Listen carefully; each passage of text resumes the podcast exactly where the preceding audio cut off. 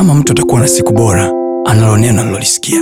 Kama mtu atakuwa na maisha bora, anayo maneno aliyoyasikia, na maneno hayo siyo ya mtu, siyo ya baba, siyo ya mama, siyo ya rafiki, bali ni maneno yatokayo kwa Mungu mwenyewe, ambaye akisema kila alichokisema ana uwezo wa kutimiza.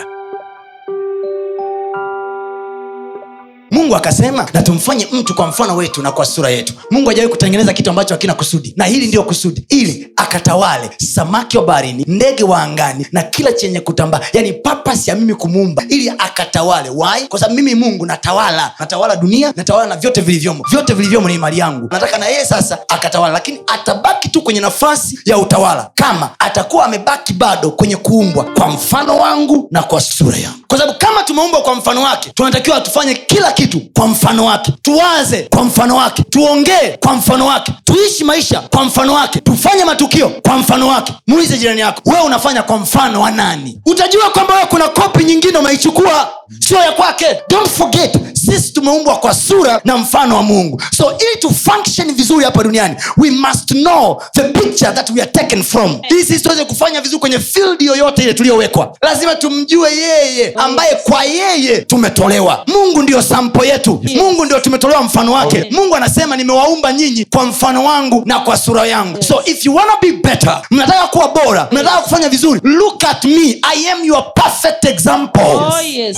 ametuumba sisi kwa mfano wake na kwa sura yake ili atawale. Dominion manaake uwe na ufalme juu ya vitu uwe na utawala uwe na amri ya mwisho juu ya mambo ya maisha yako. Ndo maana ya utawala mtawala ana amri juu ya kitu. Adui yako anachokitafuta siku zote sio nafasi yako ya utawala. Ndio maana shetani hajawahi kuwa mwanadamu. No. Shetani anatafuta authority power anatafuta nguvu ya kutawalia. Wanachokitafuta wanadamu wote duniani hiwo wanatoa makafara wanachokitafuta ni ile authoritative power ile nguvu ya utawala nguvu ya mamlaka. Unaona wanadamu wengine wanatawaliwa na wanadamu wengine kwa sababu kuna namna wamekosa nguvu wamekosa mamlaka wamekosa utawala. Kwa hiyo mwenzao mwenye utawala anawaendesha wao anawasukuma wao. Anaweza akawa ni mwembamba anaweza akawa hajasoma shule ila kuna nguvu fulani anayo ya utawala inayowafanya nyinyi msimame. Unaweza ukawa unaendesha prado na trafiki barabarani hana hata pikipiki ila nembo ya taifa hapa inayomwambia unayo mamlaka ya kusimamisha gari yoyote yoyote ndiyo maana hii kuna vitu duniani hauwezi kuvikomanda hauwezi kuviamuru kuna vitu duniani haviwezi kuja kwenye maisha yako haviwezi kutembea kwenye maisha yako mpaka vitakapoona authority mpaka vitakapoona mamlaka Oh, yes. mpaka vitakapoona uweza Oh, yes.